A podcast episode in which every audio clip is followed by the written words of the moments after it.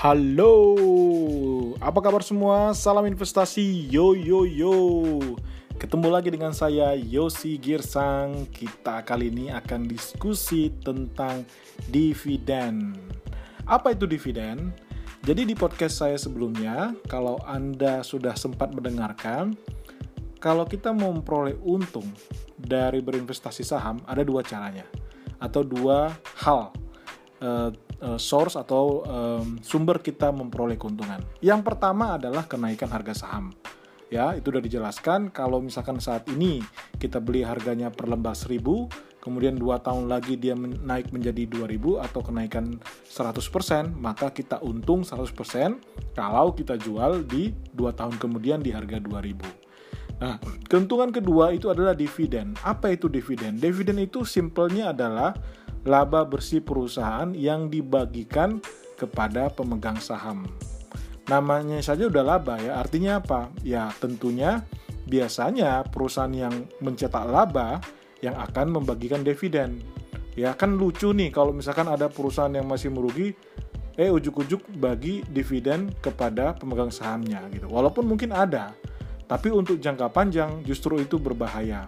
Makanya biasanya buat investor-investor besar ya dan investor-investor terkenal seperti Warren Buffett sendiri itu menyukai perusahaan-perusahaan yang membagi dividen secara rutin. Karena apa? Karena berarti perusahaan itu secara cash flow juga dia ditandai bagus ya. Artinya ada laba yang dibagi.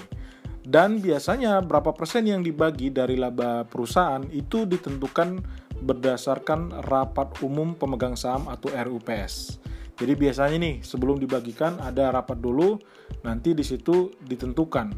Kalau misalkan ada perusahaan A, ya perusahaan A tahun 2019 kemarin selama setahun mereka berhasil mencetak laba bersih katakanlah 1 triliun. Kemudian bulan 3 2020 ini mereka mengadakan meeting RUPS tadi ya, kemudian e, sudah rapat, kemudian ditentukan bahwa dari 1 triliun laba bersih ada 50% laba bersih yang ditahan dan maksudnya tetap dijaga di kas perusahaan yang nanti mungkin digunakan untuk operasional maupun investasi perusahaan dan 50% lagi dibagikan berupa dividen. Nah, jadi berarti 50% dari 1 triliun, berarti 500 miliar rupiah. Itu yang dibagikan ke pemegang saham. Kalau misalkan e, jumlah saham yang beredar itu adalah 1, 1 miliar lembar, ya. Total 100% itu 1 miliar lembar. Berarti per lembar saham itu akan memperoleh uh, eh, 5000 jadi eh sorry 500 jadi 500 miliar dibagi dengan 1 miliar sama dengan 500 rupiah per lembar saham memperoleh dividen. Biasanya biasanya dividen itu dibagikan uh, di tengah di tengah tahun ataupun biasanya bulan 5 atau bulan 6. Namun kadang-kadang ada juga perusahaan yang punya uh, dividen dibagi dua kali. Jadi ada interim, jadi ada di tengah-tengah sebelum selesai uh, setahun sudah dibagi lagi. Jadi misalkan nih, contohnya dibagikan pertama bulan 5, nanti bulan 10 dibagikan lagi. Namanya dividen interim yang bulan 10. Nah, itu tergantung dari rapat umum pemegang saham. Namun di Indonesia mayoritas itu dibagikan setiap setahun sekali. Di luar negeri itu lebih sering lagi ya, di Amerika misalkan, New York Stock Exchange. Banyak perusahaan di sana yang membagikannya setiap e, tiga bulan, jadi per quarter. Jadi setiap e, misalkan nih selesai quarter pertama, nanti dividen quarter pertama itu dibagikan di bulan 5 misalkan begitu. Lanjut nanti quarter kedua dibagikan bulan 8 misalkan begitu. Nah, sekarang kalau misalkan laba bersih perusahaan 1 triliun, kemudian dibagikan dividen 500 miliar, itu artinya DPR, DPR ataupun dividen uh, P ratio-nya, payout ratio-nya itu adalah sebesar 50%. Ya, sekali lagi eh, DPR atau DPR dari perusahaan dari dividennya kalau dia 1 triliun dari laba bersih dibagi 500 miliar maka itu sebesar 50% e, nilainya atau besarnya karena 50% dibagikan kepada pemegang saham. Nah, ada juga yang disebut dengan dividen yield. Apa ini maksud dengan dividen yield? Itu adalah rasio membandingkan antara berapa dividen yang diterima per lembar saham oleh pemegang saham dibagikan dengan harga saham pada waktu uh, dividen itu kumdev. Kumdev itu adalah waktu uh, di mana uh, saham itu atau orang-orang yang memegang saham itu berhak untuk memperoleh dividen. Nanti akan saya jelaskan di belakang. Jadi misalkan nih, tadi kan uh, 500 ya, 500 per lembar saham dividen yang diperoleh oleh uh, pemegang saham. Katakanlah pada saat ini harga sahamnya sebesar 5.000 rupiah per lembarnya.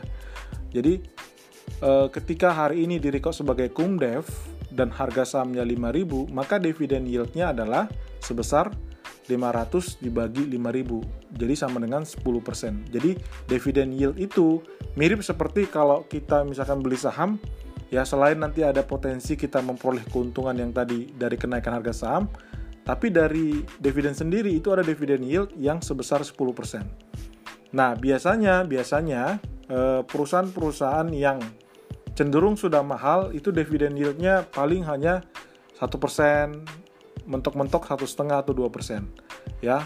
Normally perusahaan biasanya itu bisa di angka yang perusahaan besar ya dan sehat itu biasanya di angka 3-4 persen. Kecuali mungkin kalau Anda beli sahamnya jauh-jauh hari atau Anda beli ketika harganya sedang turun. Jadi ada kemungkinan Anda bisa memperoleh 5% karena dibandingkan dengan harga beli Anda. Tapi kalau misalkan cenderungnya sih biasanya gitu ya. Kalau misalkan kumdevnya atau eh, dividen mau dibagi sekitar bulan 5, biasanya nanti dari bulan 1 itu apalagi eh, perusahaan yang rutin membagi dividen ya, itu akan naik harganya perlahan-lahan akan naik sampai ke level yang dividen yield yang mungkin sekitar 3-4%. Memang sih kadang-kadang ada perusahaan yang cashnya besar ya, itu memberikan dividen yang yieldnya mungkin bisa sampai uh, 10%, 12% gitu. Jadi misalkan contoh dia membagikan uh, 1.200 uh, rupiah per lembar saham untuk dividennya, sementara harga uh, per lembar sahamnya katakanlah contoh aja ini ya misalkan 10.000 berarti kan dividen yieldnya 12%. Tapi dari yang saya amati biasanya sih perusahaan-perusahaan yang uh, seperti ini mungkin perusahaannya manajemennya bagus, mungkin ya, kita harus cek lagi dan memiliki cash yang besar ya.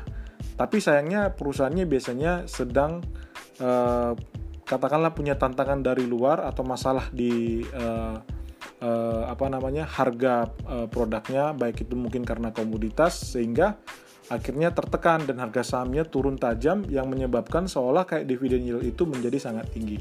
Tapi perusahaan-perusahaan besar ya itu yang uh, uh, biasanya sangat disukai oleh investor-investor besar itu rata-rata yield dividennya itu 1 sampai ya paling 3 4% gitu. Jadi sangat susah memang untuk memperoleh yield yang besar uh, untuk perusahaan-perusahaan yang sudah besar. Nah, kalau sekarang menjadi pertanyaan, yang penting itu berarti uh, dividen payout ratio atau dividen yield. Menurut saya sebagai investor yang penting adalah dividen yield. Karena edian itu yang kita ukur sebagai berapa cash flow yang kita terima. Dan jangan lupa kalau kita investor retail, dari dividen yang kita peroleh itu ada pajak final itu sebesar 10%. Jadi misalkan tadi kita punya uh, dividen yang kita terima per lembar sahamnya itu sekitar 500 rupiah, maka itu dikurangi 10 persennya bersih yang kita terima sekitar 450 karena ada 50 rupiah yang menjadi pajak finalnya. Itu dia. Nah sekarang uh, istilah-istilah di mana sih kita mau cari informasi tentang uh, kapan pelaksanaan pembagian dividen? Atas perusahaan. Nah, itu Anda bisa searching di uh, Google misalkan gitu ya. Itu di ksei.co.id atau KSEI ya. KSEI itu adalah uh, kepanjangan dari Kustodian Central Efek Indonesia, ksei.co.id. Jadi Anda searching di Google, Anda sebutkan e, nama perusahaannya nanti itu akan muncul. Jadi misalkan Astra, ASII atau Anda ketik aja Astra Internasional di Google, nanti itu akan muncul yang merefer Anda ke web KSI. Jadi di web KSI ini adalah semua e, perusahaan-perusahaan yang akan membagikan dividen akan juga mempost informasi itu di sini. Nah, informasi apa yang kita peroleh? Jadi bentuknya itu berupa paling satu lembar gitu ya, satu halaman itu menjelaskan apa nama perusahaannya, kemudian kode sahamnya apa dan berapa uh, dividen yang akan dibagikan ya, dividen yang akan dibagikan oleh perusahaan per lembar sahamnya atau sering disebut juga dengan dividen tunai. Nah, kemudian kita lihat ada schedule-nya nanti ada berupa kotak ya, yang mana informasinya adalah tanggal kumdev atau kum dividen. Maksudnya itu adalah gini. Jadi misalkan uh, disebutkan tanggal kumdev atau kum dividen itu adalah waktu atau tanggal di mana orang yang memegang saham itu berhak untuk memperoleh dividen nantinya gitu. Jadi misalkan seperti tanggal hari ini tanggal 5 kumdev dari contoh ya ini contoh aja dari Bank BCA misalkan. Maka orang-orang yang memegang BCA saat ini per hari ini tanggal 5 itu nantinya berhak di depannya akan dibagikan jadi walaupun orang tersebut membeli hari ini, tanggal 5 ini, di, di tanggal kumdev ini, dia tetap berhak. Jadi misalkan kemarin tanggal 4 dia nggak punya saham tersebut, belum membeli, tanggal 5 dia baru beli, maka dia masih berhak. Sehingga ada setelah kumdev apa? X, kum, X uh, dividen. Jadi tanggal setelah uh, kumdev. Jadi X dividen atau X dev. X div. Ya, ya oke, okay, itulah. Susah nyebutnya. Oke jadi kalau dia sudah X uh, maka kalau ada orang yang membeli sahamnya tadi kan kumdevi tanggal 5 Februari. Kalau ada orang membeli sahamnya tanggal 6 maka dia tidak berhak untuk memperoleh dividen. Tapi orang-orang yang membeli di tanggal 5 di Kumdev dan dia jual di tanggal 6 itu dia tetap masih berhak. Walaupun dia cuma pegang satu hari saja ya. Ya cuma pegang satu hari dia tetap berhak. Sehingga apa? Ada yang disebut dengan nantinya ada informasi juga tanggal pencatatan. Oh ya jangan salah kalau anda lihat di eh, halaman ini ada nanti disebut dengan pasar reguler dan pasar negosiasi dan juga pasar tunai. Yang biasanya ya yang biasanya investor retail itu di pasar reguler dan pasar negosiasi jadwalnya itu jangan lupa gitu Nanti juga di sini ada informasi tanggal pembayaran dividen. Nah, di situ nanti misalkan kalau misalkan e, biasanya ya, biasanya itu selangnya kurang lebih e, pembayaran dividen dengan e, kumdev itu biasanya sekitar satu minggu atau dua minggu. Jadi mungkin nanti dibayarkan sekitar tanggal 15 atau mungkin tanggal 20 dari sejak kumdevnya atau kum dividennya. Nah, itu dulu informasi yang bisa saya sharing tentang uh, dividen perusahaan dan bagaimana skema ataupun uh, pembagiannya. Nantinya uh, uh, informasi-informasi berikutnya mungkin akan lebih lengkap lagi. Silahkan uh, informasikan ke saya juga. Bisa DM saya di Instagram saya uh, @yosigirsang atau bisa juga email ke info at yosigirsang.com terima kasih sudah mendengarkan podcast kami salam investasi yo yo yo